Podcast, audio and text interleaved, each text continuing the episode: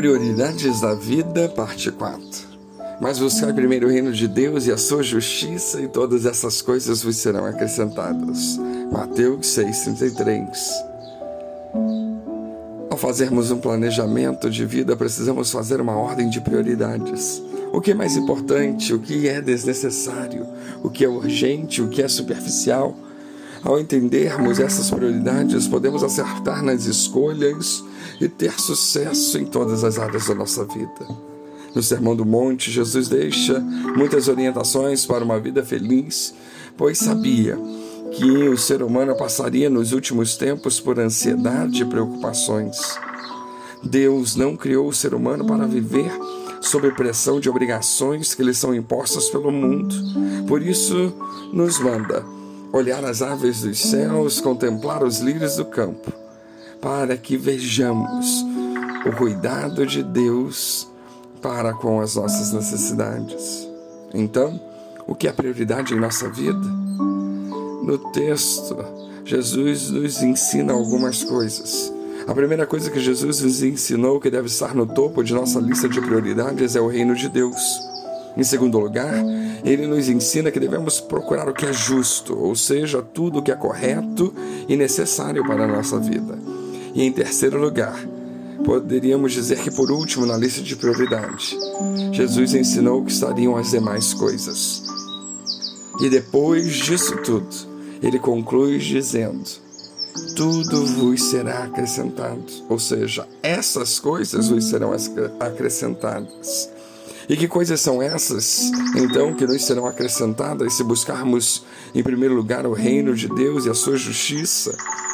Segundo muitos líderes religiosos que distorcem a palavra de Jesus e trocam essas coisas por demais coisas ou todas as coisas, essa palavra significa que se buscarmos o reino e a sua justiça, teremos acrescentado um carro novo. Se buscarmos o reino de Deus e a sua justiça, teremos a melhor casa, a casa grandiosa. Se buscarmos o reino e a justiça, teremos tudo e não passaremos por prova. Eles dizem: Você quer um carro do ano? E aí citam: buscam primeiro o reino de Deus e a sua justiça.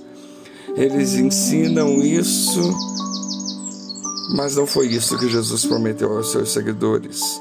No verso 25 ele diz: Não andeis cuidadosos quanto à vossa vida pelo que haveis de comer ou pelo que haveis de beber, nem quanto ao vosso corpo pelo que haveis de vestir. Não é a vida mais que o mantimento e o corpo mais do que vestuário? Jesus, examinando as necessidades. Ele está falando nada do que às vezes ouvimos de alguns pregadores. Ele prometeu que supriria as nossas necessidades básicas, como comida, bebida e vestimento. E não há nada mais básico que isso para qualquer ser humano.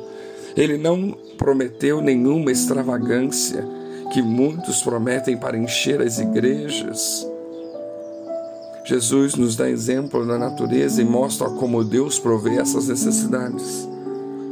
E no fim do capítulo volta a dizer: Estas coisas vos serão acrescentadas. Não estamos dizendo que Ele não possa nos dar essas coisas, como carro, casa, um bom emprego, Ele dá mesmo.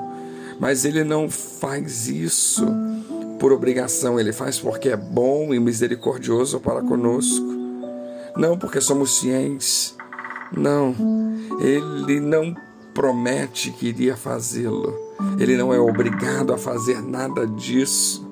Ele é o Deus Todo-Poderoso que dá, que supre, que abençoa, que sabe das nossas necessidades, das nossas lutas, problemas e apertos e até das nossas vitórias. Reparemos que nem sempre damos a Deus o nosso melhor, mas queremos o melhor de Deus. Certa vez, uma pessoa experiente disse que tempo é uma questão de prioridade. Temos disposição para tudo que é de nosso interesse. As coisas menos interessantes vão ficando por último e quase sempre não sobra tempo. Muitas pessoas buscam em primeiro lugar as demais coisas e depois querem que o reino de Deus lhes seja acrescentado. Mas não é isso que deve ser. Deus não é nosso empregado para nos servir primeiro e depois receber a honra. Nós é que somos ovelhas do Senhor e devemos ir atrás dele que nos guia à frente. O que tem sido prioridade em nossa vida?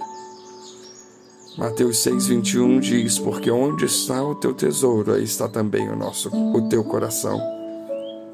Jesus sabia que as pessoas nos últimos tempos seriam pressionadas com uma enorme quantidade de coisas para fazer e por isso nos deixou a sabedoria necessária para viver bem. Saibamos que Ele acrescenta as nossas necessidades.